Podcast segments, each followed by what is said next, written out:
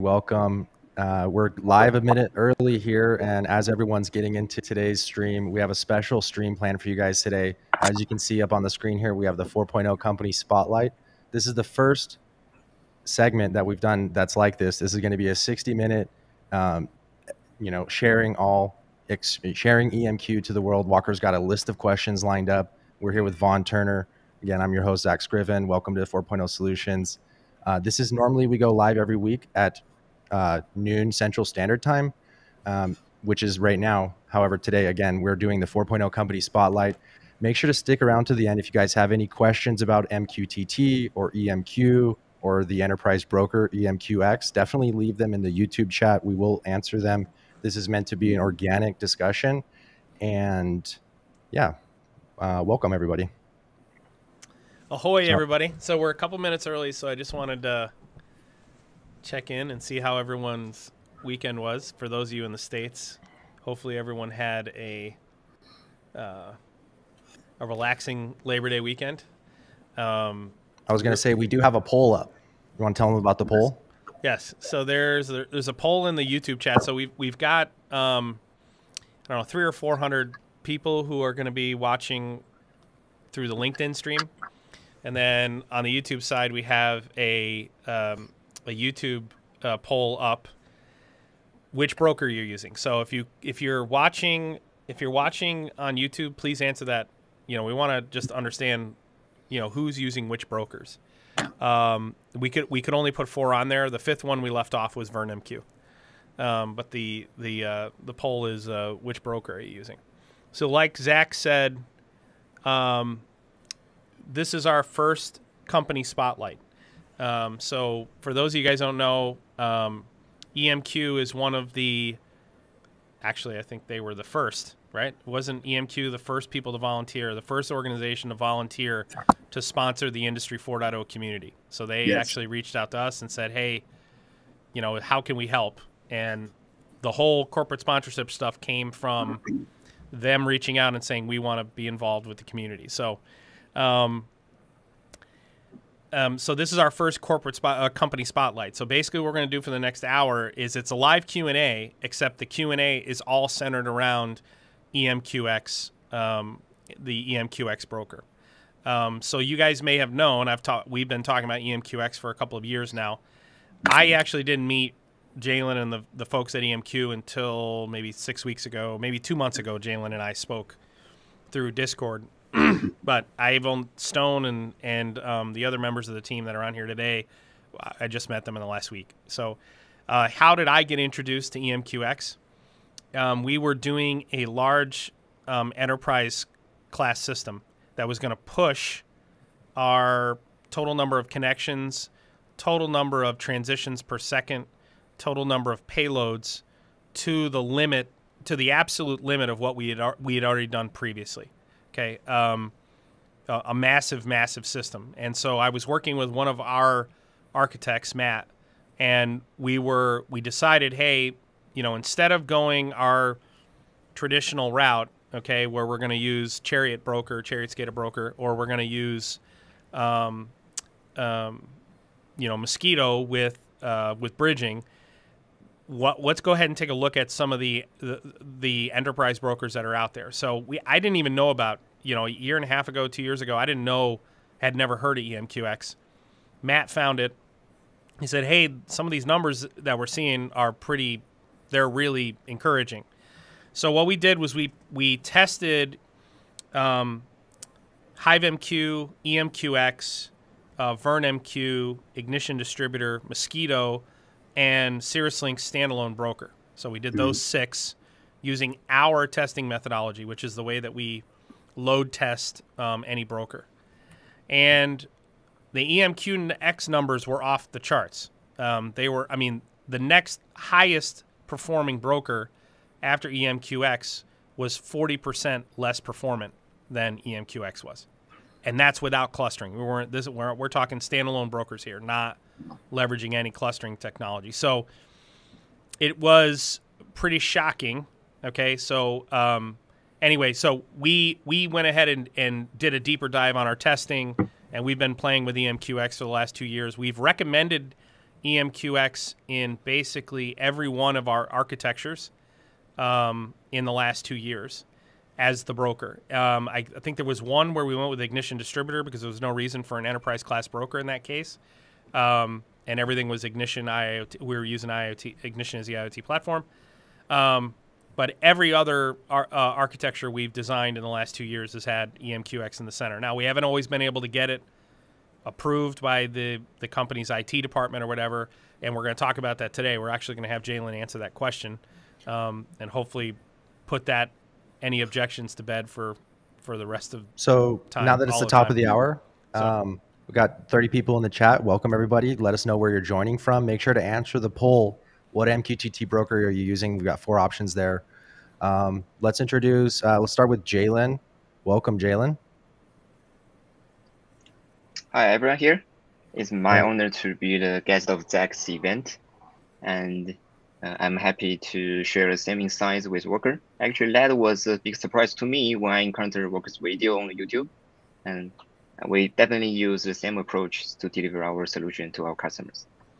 So one of the things that Jalen and I have in common is a a strong belief in the unified namespace. So leveraging a unified namespace to solve uh, industrial problems. So you know instead of the concept of the digital twin, but state state and events, a, a, a current state of the entire business using a unified namespace Jalen, who is the uh, um, vice president of solutions for EMQ, shares the exact same uh, philosophy, and as does the entire organization. So today, again, this is a a sponsored live Q and A. So EMQ was our sponsor for the month of August. They were the very first company to say, "Hey, listen, we want to support the Industry 4.0 community. Our community should be very grateful because." This stuff is very very expensive. I you know up till this point people ask me all the time how much money have i spent on our digital media? I'm at a i'm at um, about a million dollars i've spent so far. Um, about nine nine hundred thousand dollars give or take on our digital media. Um, and we have yielded about three to four hundred thousand dollars in revenue. So I, um, i've spent about a million dollars in my own money on all this digital media. Everything you guys have seen over the last three years, we've made about four hundred thousand dollars in terms of direct, you know, revenue. That is the, the stuff that we we sell. We've made about four. So I'm six hundred thousand dollars in the hole on our media. I mean, so when we talk about the commitment to the community, all the money we invest um, in the community is is designed to serve our mission, which is help save and create middle class jobs in the United States. Jalen reached out to us and the folks at EMQ and said, "Hey, listen, we want to support you guys." And so they were the very first paid sponsor of um, the Industry 4.0 community. We are eternally grateful um, for the fact that they stepped up and said, "Hey, we want to sponsor the community." And as part of that, they sponsored four videos in the month of August. You guys saw those videos, and then we we said let's do a one hour podcast where you guys can talk about the product, and that's what we're doing today. Mm-hmm. So if you let me then say this, I want to introduce. Uh, st- hold, hold on a second. We still got two more reps from EMQ. Yep. Hold on a second, real quick. So we've got two. If those of you who are in the chat, everybody here should be familiar with EMQX because we talk about it all the time. If you have any questions that you want that you want to have answered, please include those in the chat. I've got a whole list of questions that I've pulled out of the Discord server, but go ahead and and uh, drop them in the chat if you have any questions you want us to ask. Go ahead, Zach, and finish introducing yeah. Stone. And the so uh, the reason I actually, the reason why I was wearing my glasses, I actually got like a kind of like an eye injury. I don't know if you guys can see that, but I got like this weird thing in my eye. So, but um, uh, up in the top right hand corner, we have Stone with EMQ. Welcome, Stone. And then you want to introduce yourself? Hi, uh, my name is Timing. People call me Stone. Uh, I'm the head of uh, the Sweden team here. Uh, awesome. Happy and, to be here. Thank you. Awesome. And last but not least, we have Zhengyu. Zhengyu. You're on mute. You're on mute. Sorry, I was on mute. Sorry. Uh, my name is Zhengyu. Yeah, um, I'm also in Europe, but not in Sweden. I'm in Germany and I run the EMQ business in the Europe. And yeah, uh, this is my pleasure to uh, meet you guys online. Thank you. Excellent. Awesome. All we got all six of us now. So let let's go ahead and get started with the questions. So um, first up, um, Jalen is so Jalen, you're going to be speaking for the group, I assume, and you'll just delegate to the rest of the team. So for those of you guys who don't know, EMQ is a global company. Jalen's going to go over that uh, based off. I know that they're Jalen is in outside of Shenzhen in southern China, um, which is a big tech hub in China. Actually, I've been over in that area many, many times. Stone is in Sweden.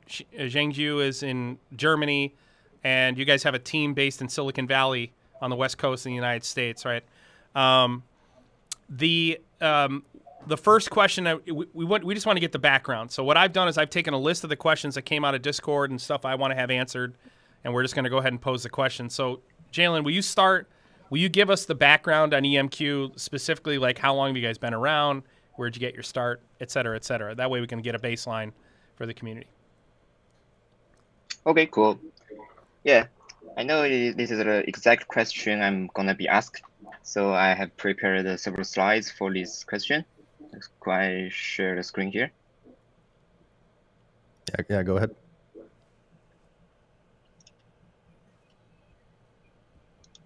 Okay. Okay, it's okay.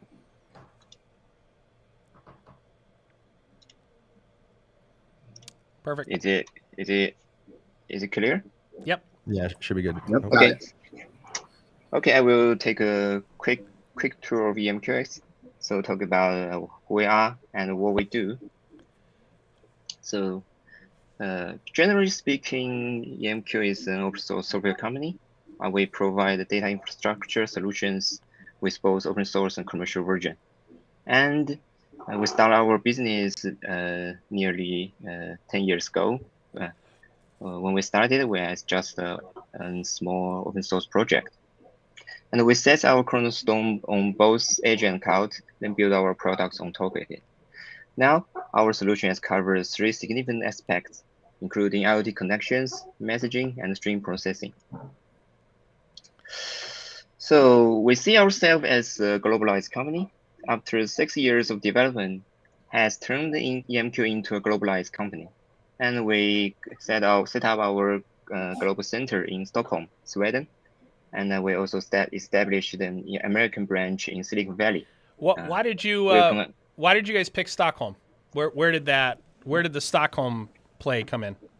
Financial industry, I'm Oh. assuming, is is the Oh, I can answer that. It's a great Um, question. Yeah, is it related to Ericsson? Uh, let's don't answer it. Yeah, because uh, because EMQX is built on uh, the Erlang virtual machine, and Erlang was invented here in Sweden. excellent. Here we have the biggest uh, talent pool here in uh, in, uh, in the Europe, I guess, Perfect. and that's the main reason uh, why we started here. I didn't know that actually. yeah, that's also one reason why EMQ is so performant. And but I would like leave this detail in the following section. Okay, so uh, yeah, when talking about EMQ, the first thing that would come to your mind must be the broker. Yeah, that is our anchor product. EMQ X Broker started nearly 10 years ago, as I just mentioned before, as an open source project. Now it has received high compliments from all over the world. I would say that, and accumulated up to 10,000 users among uh, up to 50, uh, 50 countries and regions. And it always has been uh, polarizing figures in open source community. We have got um, more than 8.5 thousand stars on GitHub. That's well above other uh, open source MQTT brokers. So you've got so you've got ten thousand enterprise customers globally, right? And Yeah, how and then how many open source would you say? I mean, if it, is that a factor of hundred to one? Is it fifty to one? Is it how many? Do you have any idea how many open source implementations there are globally?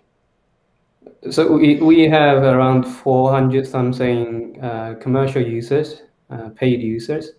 So the rest of the users are all open source users. Got it. Good. If they're not violating the licensing, I mean. which Yeah, no, I- nobody. You know that no one is violating the terms of service. yeah.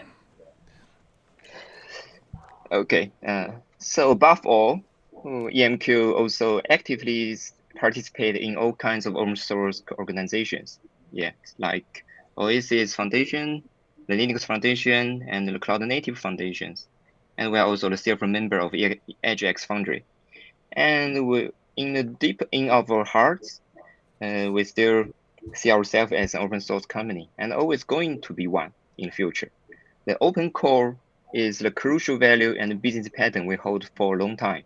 So we keep telling ourselves that we grow from the community, we are born from the community, and we're gonna repay the community. So uh, Why? there's one Jalen, can you Okay. expand on that a little bit? So, you know, you guys are an open source, or you know, you guys are built on open source principles.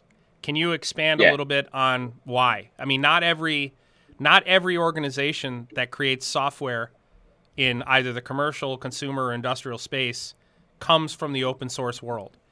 Can you talk a little bit about why EMQX has what what? I mean, other than the fact that you guys are nerds like us and you appreciate open source, right? Where does that come from? Yeah. From a philosophical standpoint, can you can you expand on that a little bit?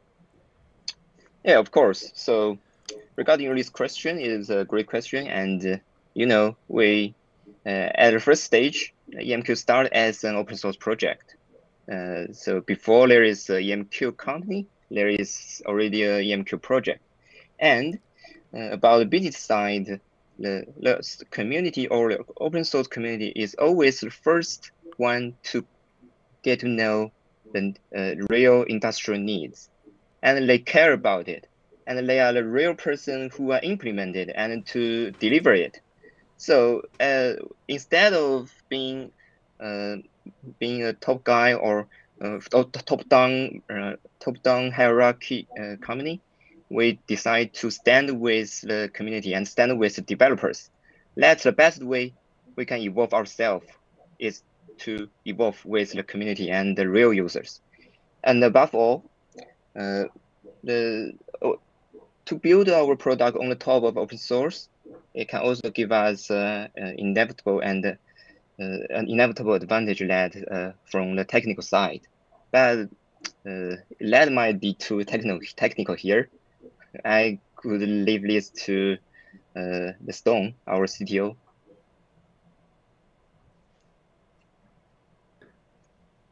Hi, Stone. Yeah, I, can can I add some add a few points? Please, Stone, please. Yeah. Uh, yeah, so building About- uh, building our product building on on, the open source. on, on open open source. source is the, is Yeah. a, also a way to build trust with our users. And we try to be open also. We try to uh, we try to open our uh, sprint demo sessions even like uh, we do we uh, bi-weekly demos to the community also try to work uh, transparently uh, with the community so with the transparency we believe that uh, our users will be more uh, we will build more trust uh, bet- uh, among our users Well, that and that actually that makes me bring this up. So I'll I'm gonna go ahead and jump ahead, Jalen, if it's okay. I want to jump ahead a couple of my questions here. Um, No, no problem. so let me let me say this to the community. You guys have heard me talk about this all the time. It is it is an empirical truth. It's an it's an empirical truism that EMQX is the most performant broker in the world, and it's not even close, right? I mean, being forty percent ahead in throughput, um, CPU consumption, memory consumption, um, you know, uh, topic transitions per second. I mean, being a minimum of 40% ahead, the next closest broker is, I mean, that's as empirical. That that's all the empirical data you need to say that's the most performant broker in the world. The challenge we have, especially here in the states, and I've talked to Jalen about this many times, is, and I and I know everybody watching this stream wants to hear this answer, is the there we we run into this issue. There's a China connection, right? Uh, EMQ. I don't, I don't know if it started in China, but I know that it, it EMQ is there's a Chinese connection. EMQ and and uh, EMQX and the Chinese.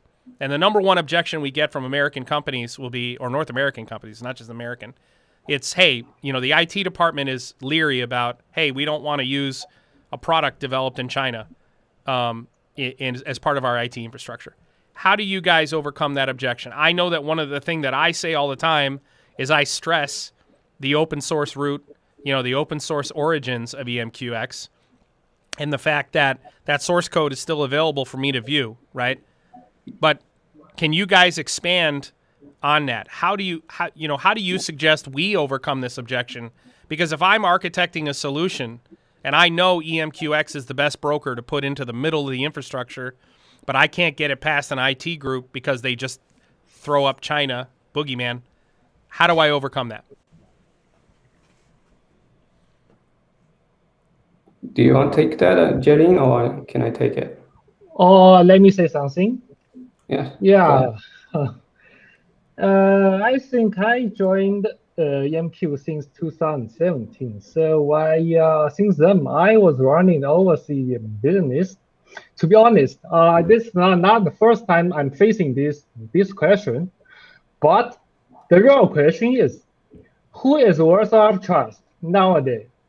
Yeah, we're here in the Germany, so uh, German people don't trust the American because several years ago, the, the American government is is dropping our lady chancellor. His her phone is jammed. Uh, uh, there is spying on, on, on her phone. So some it's crazy war, right? And uh, early this year, we got an issue in Israel. There's a company in developing a um, software called Pegasus, the spyware, selling to the dangerous countries. So the real question is, who is worth of trust? Yeah, we in the IT, they are, they are saying, don't talk, show me the code. Who can show you the code? You can trust him, right? So we start with open source, and everybody can, uh, can review our code. And if, if there's something behind that, we find it in the spot. Uh, there's companies selling hardware. Hardware is hard to check. It's hard. So, but we're lucky. We we we deli- uh, delivering software, and if the software is open source, everybody can check. The community, everybody in the community, can be the one who is overseeing us. So, we are more trustworthy than the company from the U.S. if the company is not showing their code. And I'll go ahead and I'm going to drive that. It's a great answer. It's an excellent answer. I want to drive. And and sorry, I want, I'm I want, not finished yet. No, oh, please go, go on. You go first. Yeah, what I want, I want to drive. I want to, I want to piggyback on that statement, right? you know, uh, Google reached out to me, mm-hmm. and Google and Google wanted to know. Google said, you know, Google wanted to know, hey, you know, why don't we have wider adoption, right? What's the reason that Google Cloud doesn't have wider adoption in industry? And my answer was trust. No one trusts Google. I mean, mm-hmm. Go- Google's a U.S. based company. No one trusts Google. I have an Android phone. I mean, I, I live in the open source world. I have that too. I'm a I'm a de-Googled user, right? And I, your point is exactly to the point. Part of the reason I loved Chromium, the Chromium project way back in the day, was it was all open source. So I could, right? I I mean, I could I could look at Chromium and I felt comfortable using the Chromium browser and its subsidiaries because the source code was open, right? What's happened 100% true. Right, but with Google Chrome, Chrome has moved further and further and further away from its open source origin, which was Chromium, right? And mm-hmm. and what has happened is that because we can no longer inspect the code, let's make let's say for the sake of argument, Google is more trustworthy than we think they are. Let's say that they're not nearly as bad as we think they are in terms of tracking. I don't think that. Yeah, maybe not bad. They're just too big. But the the problem is because we can't for ourselves inspect the source code to mm-hmm. see just how exposed we are, we think that they are less trustworthy than they probably actually are because it's the unknown. This is what I say to everyone when it when it comes to EMQX. I say exactly what you say They they are they are open source source origin and they are not very fun. I mean, if you look at their their their commercial solutions, the enterprise solutions on top of that open source stack, they are not different implementations. They are just extensions of that open source stack. That's all they are. Yeah, exactly. But go ahead, now Shinji. we have the we have the the, the release called in uh, uh, enterprise release. Yeah, we are a company. We are for benefit. We are for profit. We we want to make money. So uh, currently the the, the, the code in in the in the enterprise release is not public to everybody. But it's not meaning uh, that we're hiding the code. We have a plan to uh, make it uh, available. We just need a approach to make it available to everybody while we still can make profit on it. So uh, actually, we have the plan already, but I'm not sure at this point I can t- talk too much for uh, on it. But you guys keep eyes on us. Perfect. Excellent. That thank you for that answer. Stone or Jalen, did you guys want to expand? I mean, obviously, that was can a great I answer. can add a few points about uh, open source. We can't. Yep. We just can't stop talking about open source. Sorry. Uh, I've just got uh, approval a few days ago uh, to mention that our we have a plan uh, to to disclose our plan to uh, Perfect. to the community that uh, we plan to uh, fully disclose the enterprise edition source code to the community in Q in Q1 next year. Are you really? Yes. Oh That's man, dude, I did not. I didn't know that. That's all brand new news to me. That's amazing. In Excellent. fact, we have we are already providing our source code to uh, our uh, commercial customers who made uh, requests for auditing reasons. Well, there. I mean, right there is your. So for those of you that didn't hear that, starting in Q1 of next year, you guys are going to share the source code for the enterprise offering, right? And it's already for on a on a case by case basis. They'll share the source code with a commercial customer if, if they if they need it to make themselves feel better about going with the MQX. I personally have no problem with the MQX. I've re- I've read through by by the way every line every line of code. Um, and um, you know, you guys have done a phenomenal job. I mean, you know, I, I didn't know that. Do That's you want to address this question real quick that came in? yeah, please. Uh, the Dolly's question. Uh, hey, Stone or Jalen, do you guys want to answer this? Uh, where is EMQ? Where does EMQX host your services? Uh, what data center? Whose hardware? What data center? Whose hardware?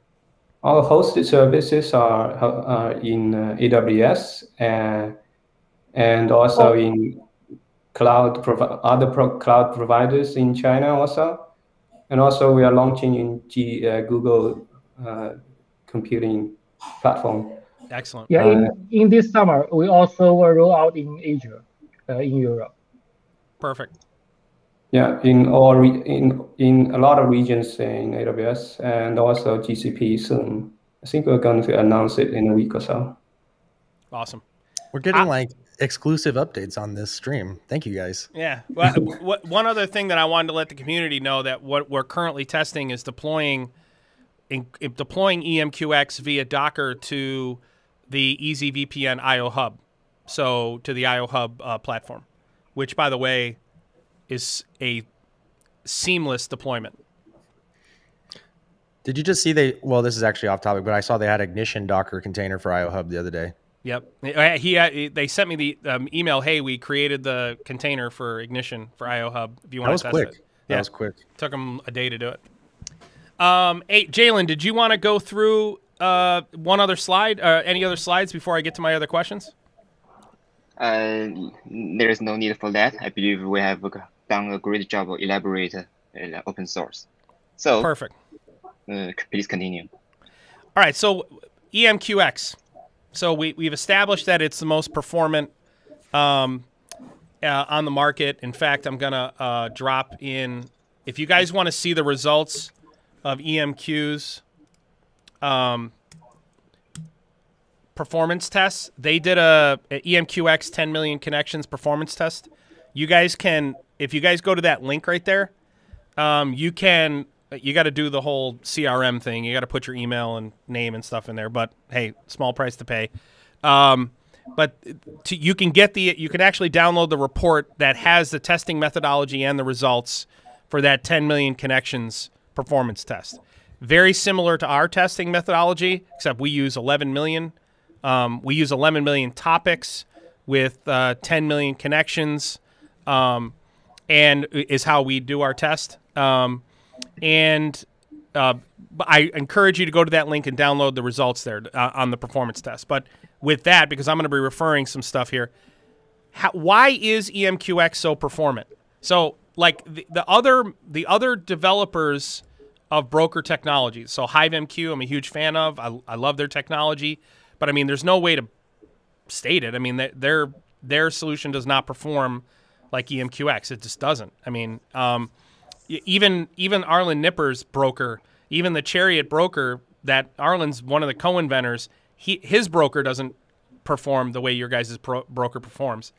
Why is EMQX so performant without having to give away, you know, without having to give away too much, why does it perform so well?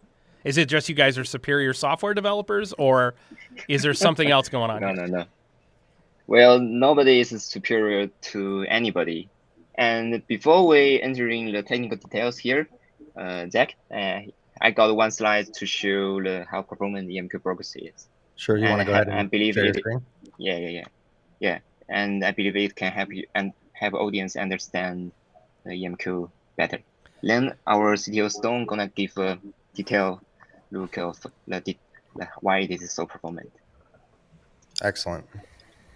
So real quick, Ravil from One Way Automation said, "Hey, we're using the EMQX open source version Docker container in our test environment. Great product. Thank you." So, Thank you. Oh, shout out to you guys. That's good. That's good to know. Yeah, all we received on in GitHub was like bug reports. It was quite depressing. It's great to hear good news. and w- one other one other follow up, he said. Um, For anyone who doesn't know who that is, Walker, you want to share who's One Way Automation? Yeah, so One Way Automation is a uh, there. Ravil is a guy in the community. He's a big OPC UA guy. They make One Way Automation makes uh, OPC UA products. Ravil is really new to the to the MQTT Sparkplug B world, although he's been doing some testing for a while. And he's been we we did a um, a podcast with him last week that we'll be publishing um, on OPCUA and MQTT. So he's been doing a ton of research on MQTT and um, you know pushing it to its question? pushing it to its limits. But uh, yeah, right here he's asking the question: What is the reason for the best performance? Is it because of using your Go language? Uh, can the same performance be achieved using Java? Well, I can tell you right now, I can already answer that question for you.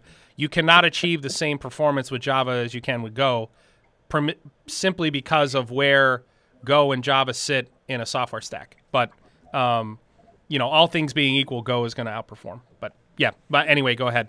Uh, if you guys want to answer his question, which is, um, is it because you're using Go language? Is that is, is, is why uh, is that one reason for high performance? No, we're using Erlang. Stone. What are you using? Stone. Uh, it's Erlang. Erlang. Got it. You got it along. Okay. Yeah. I didn't know what you were using as as, as under the. But go ahead. Um, if you want to go ahead and answer and the performance. AKA, and and one more thing, aka the VerneMQ is also using Erlang.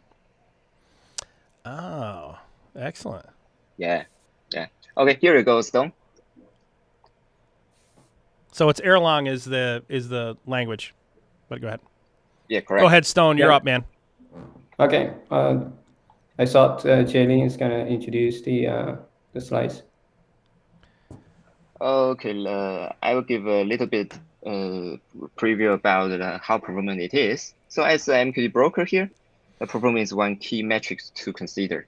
So uh, EMQX can support up to 2 million concurrent connections in single node and up to 10 million conne connections in single clusters and with uh, 180 TPS in single node and a million TPS in single clusters. And under such circumstance, we can keep our message latency below uh, 10 milliseconds with QoS0 and with QoS1 or 2 it, it can be kept below 100 milliseconds. Did you, Stone, can, you, could you did you lose the number uh, at the second row? It's like Millions TPS. Second row. Okay, no. All right, Okay. millions. All right. Thanks. All right. Yeah, Stone, could you to uh, elaborate give a more? deeper look? Yeah, yeah, about why from the architecture side, Mm. from the how we implement this broker. Yeah, so as I said, uh, it's yes, uh, one-way automation. Thank you. It's Erlang. Uh, it's a 30. Uh, it's been open source for 30 years. Uh, built in, uh, beta tested, built in Ericsson and beta tested in telecoms uh, industry. And the, the virtual the virtual machine allows us uh, allows us to spawn a one single lightweight process for each and every connection that we serve. That's how we get those uh, millions of connections connected to a single node. Wow.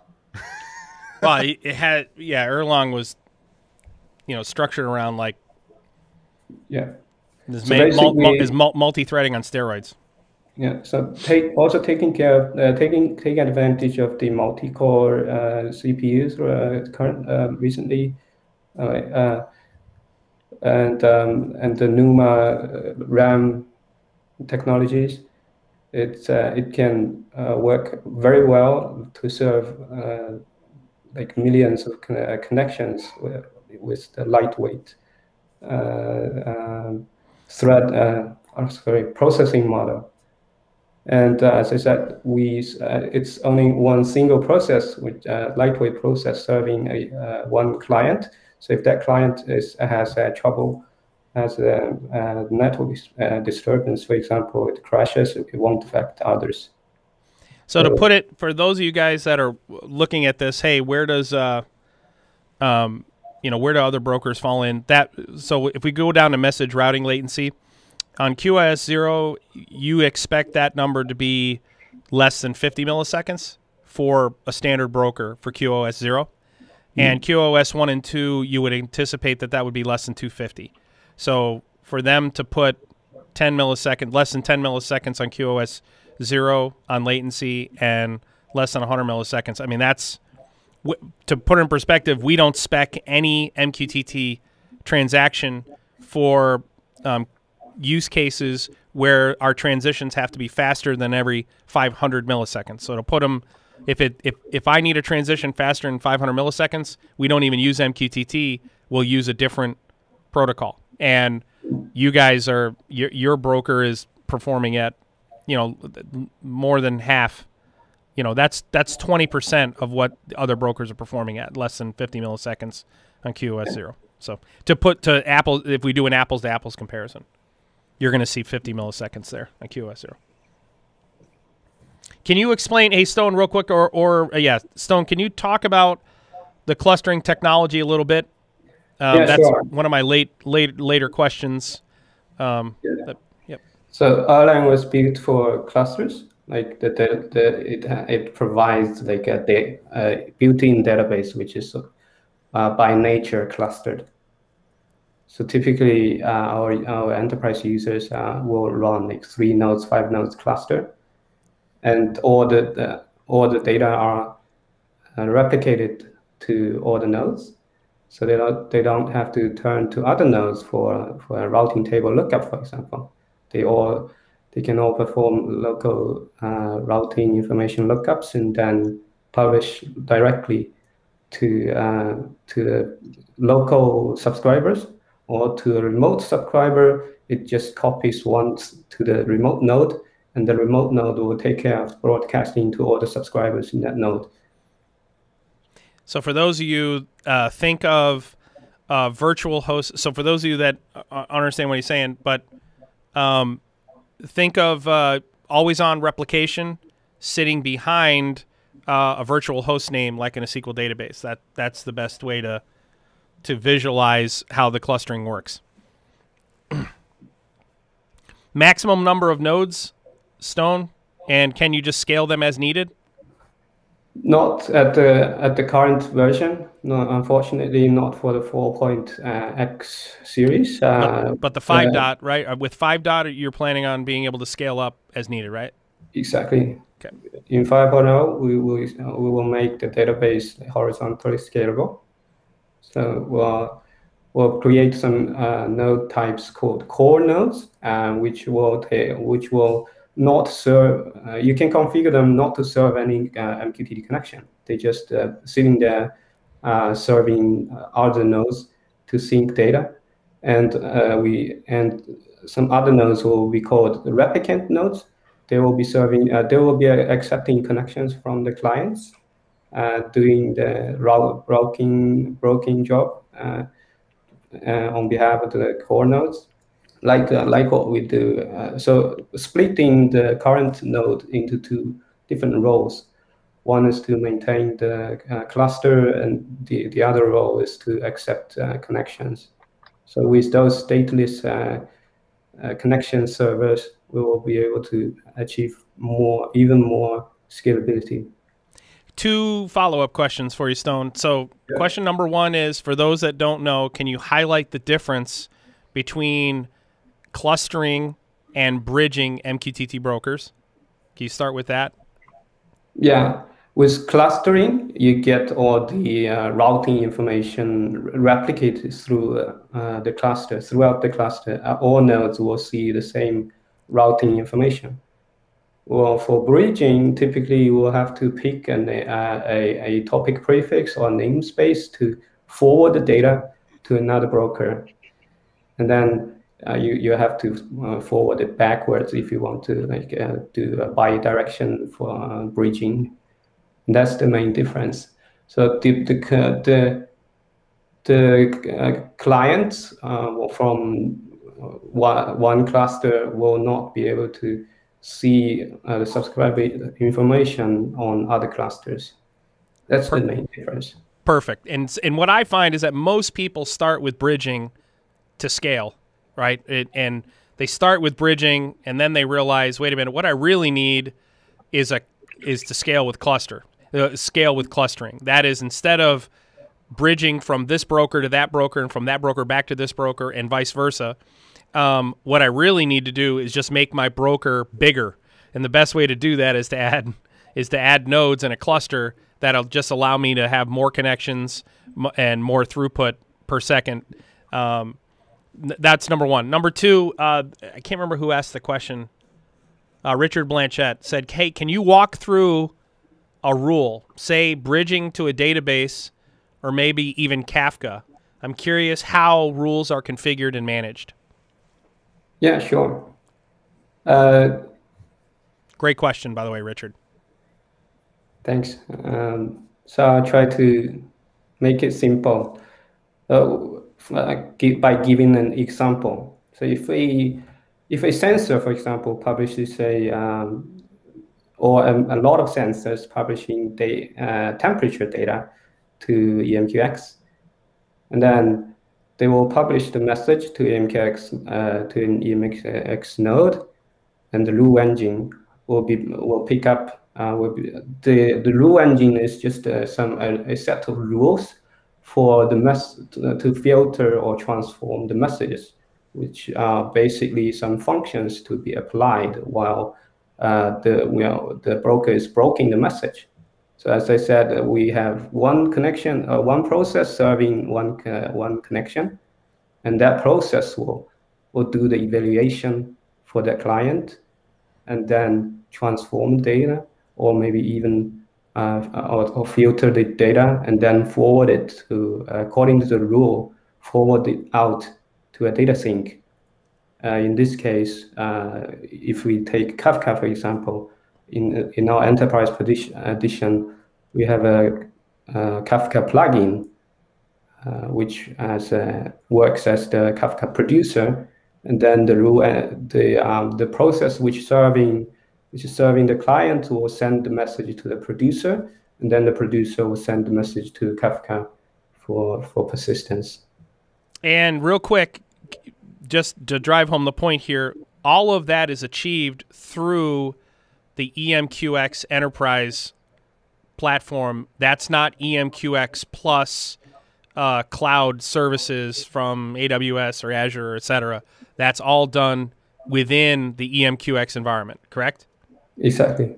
Perfect. Yeah, correct. So, what I want to drive home for the community is that that is that is one of the fundamental differences between the EMQX platform and other brokers. It is one of the things that we you can achieve a very similar outcome, not at the same rate or with the same performance, but you you're not in in other in most other platforms you are not doing that within the broker itself. You're going broker connected into a different cloud platform to achieve the same the same end. So now you've got to manage in two points at two different yeah. places. So yeah, we have like a like few dozen different integrations to data so data sinks, uh, like uh, streaming platforms like Kafka and uh, Postgres and MySQL databases, for example, and they are all built in uh, as a plugin in the uh, in the broker. So it's not like a uh, they're not working as a MQTT consumer sucking data out of the broker and then put the data into uh, the database or Kafka. That's not the case. Excellent. Uh, to answer Dolly's question, uh, there is an EMQX channel in the Discord server. Uh, I think it's hashtag EMQX. You can see it down at the bottom. Jalen's really active. Yeah, uh, active. Yeah, feel free to ask me a, any question. Yeah, yes. use use the industry Discord server. But do you have another like a forum or something? Yeah, we got a, our own Slack server, and you can join our Slack server. I believe you can find the link via our website. Yeah, yeah. Or we'll share the Slack link in the Discord channel too. Excellent. Um, For technical discussions, we actually prefer the uh, the questions to be posted in uh, in GitHub discussion um, because that's more searchable Zach, do me a favor. Put the link to their GitHub page and and find the link to their to join their Slack and drop them Will in the do. chat, please. Will do. Thank you, brother. Um, Sparkplug B support. So, can you guys talk about when we can? so, why does Sparkplug B support matter? Really, it's two things. One of the things about EMQX is that EMQX isn't. It is a broker with a platform wrapped around it. That's really what it is, right? It, there's a there you can do things with the payloads inside the broker using the EMQX, the enterprise platform, right? So EMQX, the the overarching solution is both broker and and cons client consumer, right? So if you're going to publish Sparkplug B payloads into an EMQX broker, you want to be able to, and you want to use the EMQX platform, you want to be able to decipher those payloads. That's number one. So, but number two, you want to be able to parse them. Number two, I believe that your sys namespace, the the EMQX sys namespace, is the most valuable system namespace that any broker provides in terms of the total context that you guys provide. I can use so many of the values yeah, the topics that are in your system namespace to abstract. I can make predictions about my process from your system namespace. And one of the things I'd love to be able to do is take that system namespace and publish it as an edge of network node. I want to be able to publish that broker as an edge of network node to the rest of the ecosystem. Sparkplug B would be the best way to do that. So, can you guys talk about your plans for Sparkplug B support um, down the road? I'm assuming you guys are planning to add in Sparkplug B support. Yes, that came in as a requirement from our colleagues that uh, quite recently. Perfect. Actually. Yeah, so we're going to uh, make the broker EMQX broker act as a node in the uh, in the network, awesome. publishing its status according to the Sparkplug B specification. Awesome. And then what about? Can I convince you guys into doing that? Yeah, I think so. Oh, I, I, think we can commit to that. Excellent. Awesome. Yeah, sure. One hundred percent. All right, and then last thing, uh, uh one one other question, then we'll just kind of get into the the stuff that's listed uh, in the chat. Um, is uh, your roadmap? What is what does the roadmap look like? When can we expect um, the five release? Um, you know, what what what is what does the roadmap look like next six to twelve months? I'm going to take that. If you don't have slides. Yeah. Uh, yeah. yeah. So in the next uh, six to so. 12 months, uh, our primary focus will be, uh, or in the next six months, our primary focus will be to finalize our uh, 5.0 release.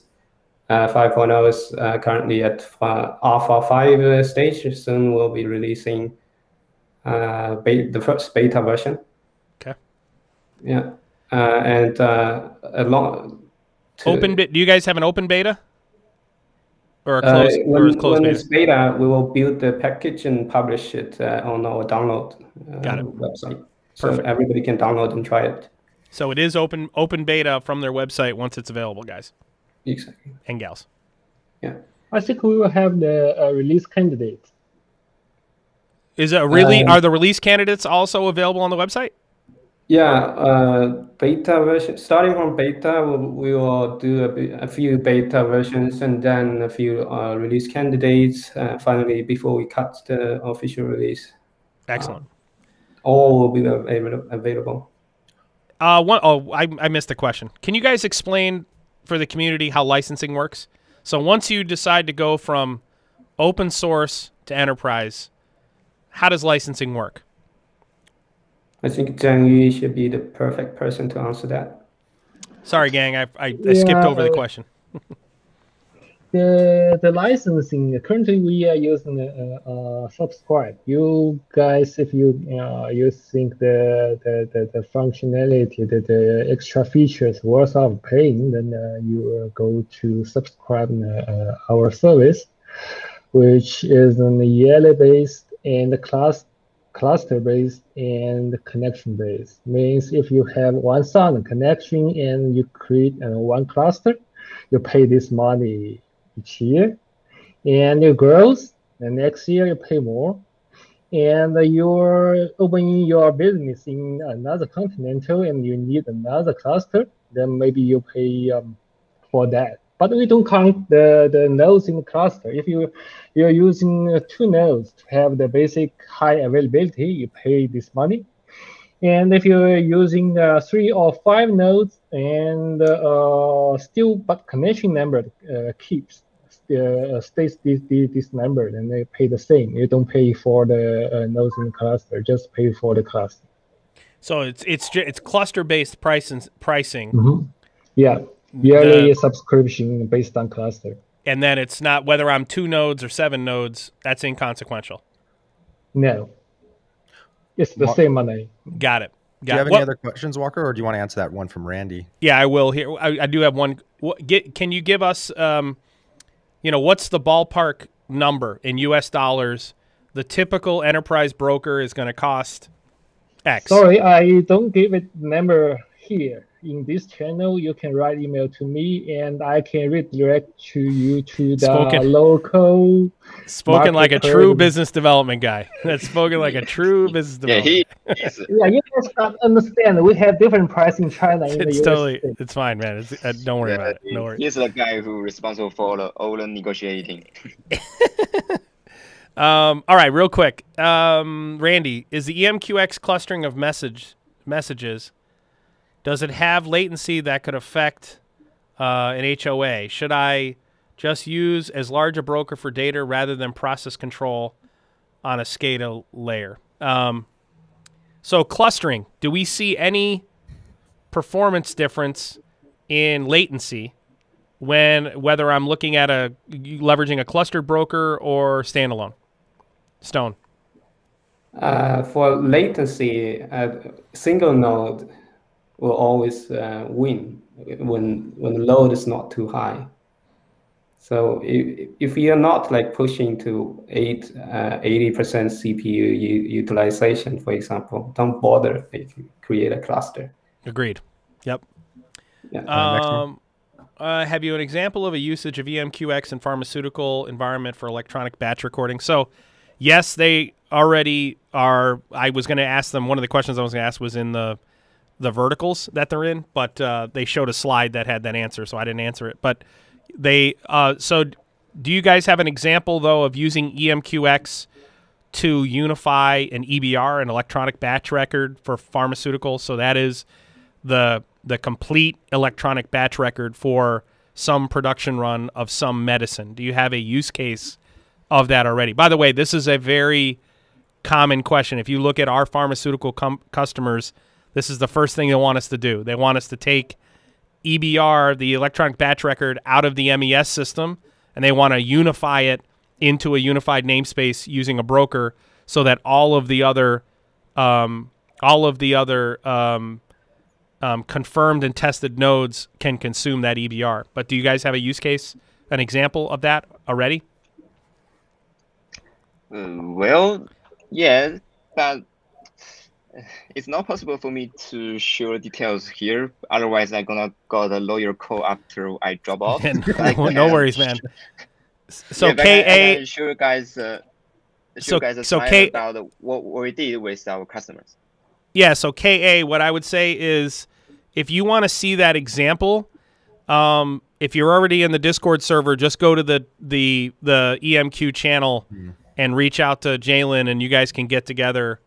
Got- I know that I'm not KA 's in allowed. Mas- KA's in Mastermind too, I think. Yeah, I wouldn't be able to share it. I I I, I wouldn't be able to share my own. I know that the, of all of our customers, the pharma customers, the life sciences customers are the the you know the there are more lawyers on those calls than than there are engineers. So, um, Yeah. uh, but yeah, if you if I, if you get with Jalen, you guys will be able to put together an NDA and all that stuff and um, go through that. Yeah. Are Um, we doing what I can say here is that yeah, we have Wait. did a similar project with uh, Foxconn Okay. and TSMC. Yeah. Perfect. Uh, Randy, yes, I answered Randy's. Yeah, we got the example. Someone asked about Dolly asked, I wonder if cloud instances are not limited on the number of open connections and if one with one node can really do 2 million. Oh, I, Dolly, uh, 2 million connections. Um, I've tested 2 million connections on standalone brokers a gazillion times. A gazillion times. Yeah, I don't, I don't see.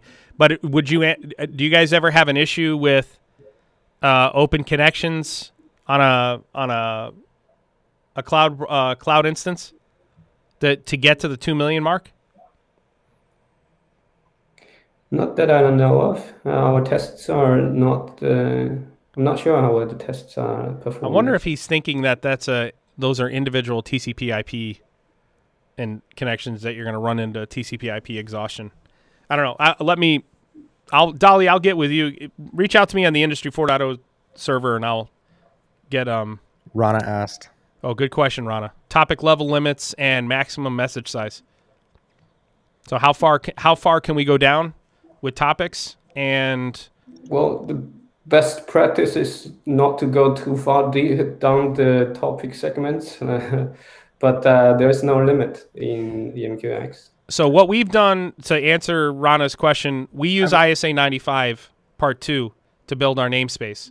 So we're never going more than 6 or 7 levels total. Um, yeah, because every time you publish, that location in your topic namespace is part of that packet, right? So you're balancing keeping that, like keeping all of your metadata information in that topic namespace Correct.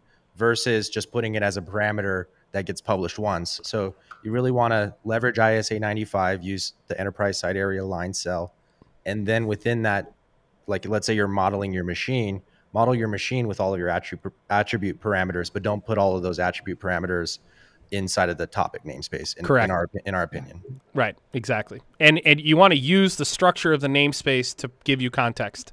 So that's a, an important component. Um, and then maximum message size. I can And answer. no this. limit um, up to the specifications limit, which is 255 max, I guess. Yeah, that I would say that in most cases, correct, Michael Dowdell. You can use Alias to reduce with Sparkplug B. You guys have Alias built in to your broker already. Aliasing, yeah, of right? course. Yep. Okay. Yeah. Um, and That's then I, I sorry, I haven't tested it. I didn't test aliasing. I, in fact, when we do our benchmarking, we don't use any optimization tools for the benchmarking. So we we're using, you know, no compression, no aliasing. Um, um, Michael said you could use alias to reduce the size.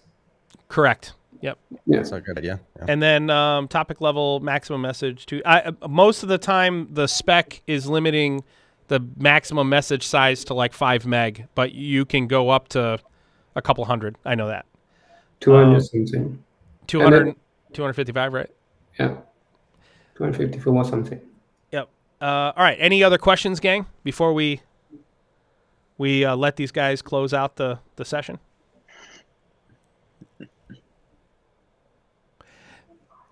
Uh, brute force is the only way to do benchmarking. Agreed, Michael Dowdell. Start with the start with the least efficient implementation. Uh, what uh, what tools do you use for um, simultaneous connections? Simu- or what tools are you guys using to simulate your connections? So when you guys are doing your benchmarking. Yeah, we have two kinds of benchmarking tools. Uh, one is written in Erlang, which is like the broker itself, uh, EMQTT. Uh, that's what we, uh, uh, the developers do uh, quite often use that tool to to simulate a lot of source IPs in a single node. And then in the performance test team, we have uh, XMeter, which is a JMeter based uh, uh, tool.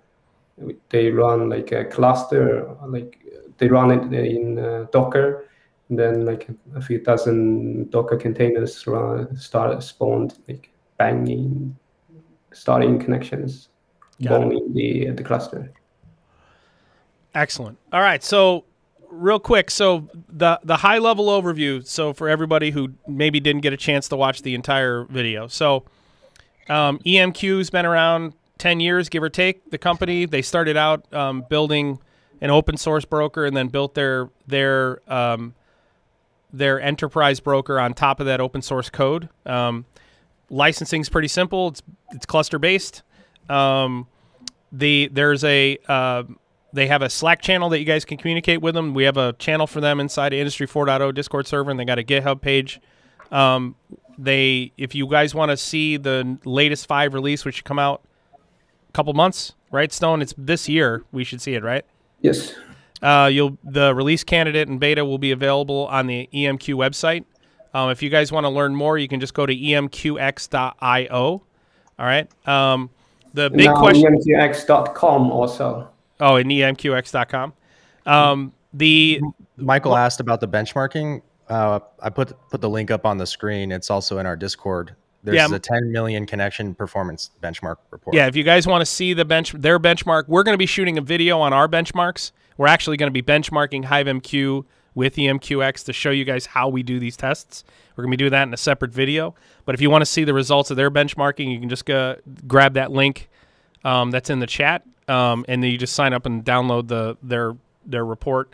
Um, But the benchmarking video will be not sponsored because, you know, Yeah. Uh, hey, real. Here's a good question from um, One Way Automation. Uh, can EMQX be integrated with Active Directory for authentication? Um,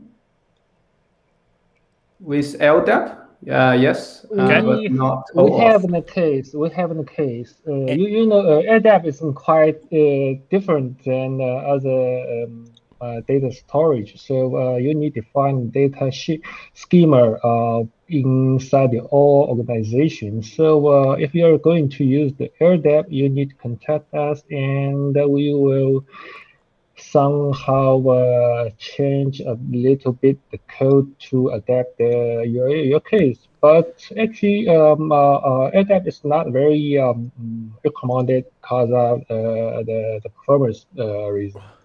But you It's guys heavy, don't. but, You guys don't support OAuth though, right? I, I mean, I haven't read anything that you do. uh, No. cur- Okay. currently not. Currently not. So the answer is yes, it's possible with Active Directory and LDAP with uh, with support from the folks at EMQ. Um, and uh, why is it so performant? Um, it has to. It boils down to the platform approach and the fact that it's written in Erlang. Number one, that's going to help. Also, the location of their infrastructure also helps. Um, but it really has to do with how the platform is constructed, how they built the how they built the stack is the is the reason it outperforms. Um, how do we overcome the distrust of China, which was the big that was the big question we wanted to get answered, and and the answer is because we can review the code ourselves.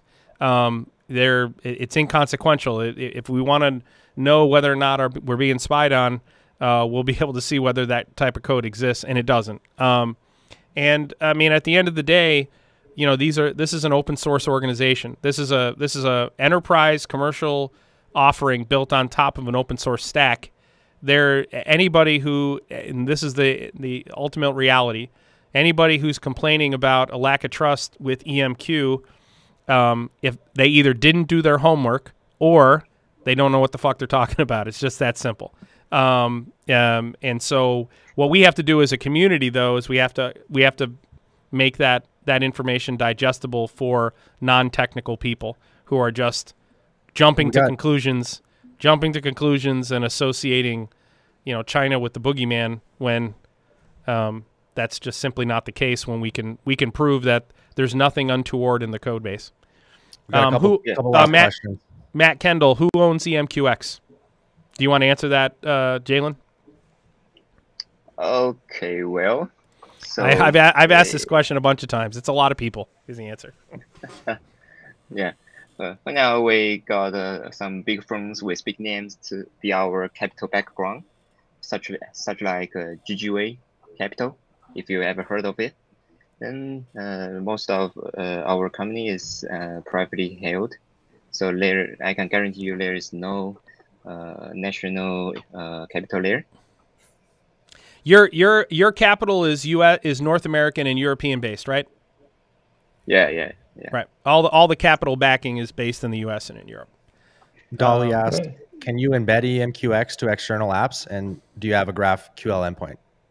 I thought NanoMQ was for your embedding in external apps. Is that right? Yeah, Uh, correct. Let's let's uh, let's uh, Or you can edge also broker embed EMQX. written by in C. Yeah, so their EMQX is not EMQ's only product. We we left this conversation to just the EMQX and um, open source and enterprise class broker, but there are there's an edge solution. There's a there's a suite of solutions that they offer, but we stu- we kept Yeah. this conversation limited to the you- the centerpiece. Do you have the GraphQL endpoint? No, we have Uh, no, yeah, for now. 5.0. We are creating an open API 3.0 uh, endpoints for management APIs. Yeah, Matthew, no national ownership, just if anyone's interested. I have a question. Who, after watching this podcast, is more excited to use EMQ? Who here trusts EMQ uh, more after watching this podcast? Let us know what your feedback was. This is the first time we've done a sponsored company spotlight like this, but as you guys know, we we tell it like it is. So, was this helpful? Yes, or, yes or no in the in the chat. Uh, Jalen Yeah. Stone, Zen, Genzu, thank you guys for coming on. Walker, do you want to any yeah, last I, note? I, di- I just want to say, I, let me say this again. I said at the beginning, you know, we promote EMQX, and we were promoting EMQX for two years before I ever met the company. Okay, and and again, people don't pay for my opinion. Um, when when they when these guys decided to sponsor us, um, we Yeah, it all I mean, we- naturally. Right. We said to these guys, "Hey, we're gonna give our honest opinions," and, and it was a, you know, this was a, a, um, you know, values based decision here. I can't I can't thank the folks at EMQ enough because you guys have you guys made a, a big investment in our community, and and that has a huge impact on our ability to train people to support the the the development of digital transformation specialists and and the and wider adoption of Industry 4.0. And I can't I personally can't thank you guys enough because you guys have allowed us to continue to you know you've never asked for anything in exchange for your support of our community other than let's push push push i mean that other than that eh, you guys haven't asked for anything so you guys have really Yeah. come at this from how can you support the community and that means a lot to us Yeah. Okay. Thank you, Jack. Thank Yeah, you, thank you much. Thank you, Walk. Yeah, if anybody is interested in the uh, EMQX Enterprise, please contact me. I'm gonna make you an um, offer that you cannot refuse. We'll, we'll, Is put a uh, link, we'll put your contact information down in the description box Mm-hmm. below. yeah Zhengyu, Zhe- we'll put your contact info in the description okay thank Spoken you like a true business development person. spoken like a true Yeah, business Thank you very much, and see you guys you guys. yeah, have a good night. see you next week everyone